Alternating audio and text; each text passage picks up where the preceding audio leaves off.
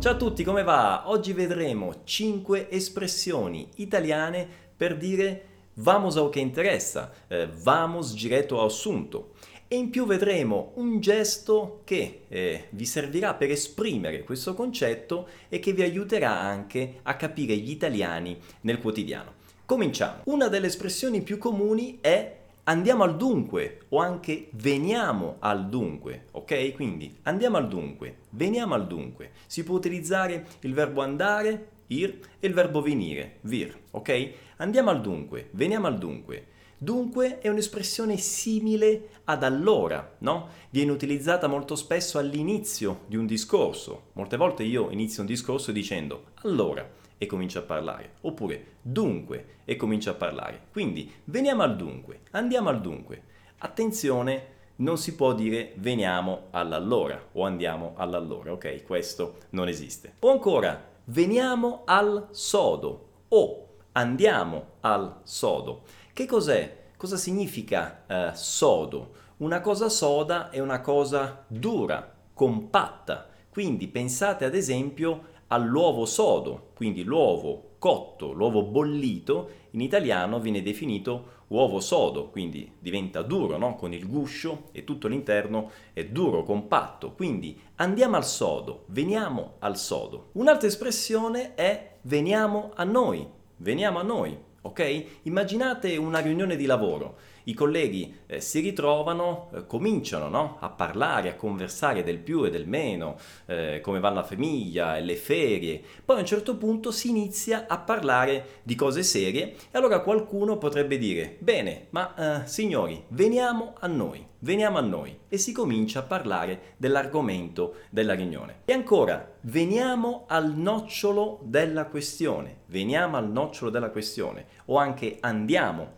al nocciolo della questione. Cosa significa andare al nocciolo? Veniamo al nocciolo. Il nocciolo è o caroso, no? corrisponde a caroso in portoghese, quindi nuovamente un po' lo stesso concetto di andare al sodo, venire al sodo, no? Quindi andiamo al nocciolo, andiamo al nocciolo della questione. Un'altra espressione, forse la più semplice, la più immediata, è andiamo al punto o veniamo al punto, quindi veniamo al punto della questione, veniamo al punto del problema. Ora, a volte eh, noi dobbiamo utilizzare queste espressioni per dire a un'altra persona che sta parlando con noi di eh, sintetizzare, no? di andare direttamente al punto della questione.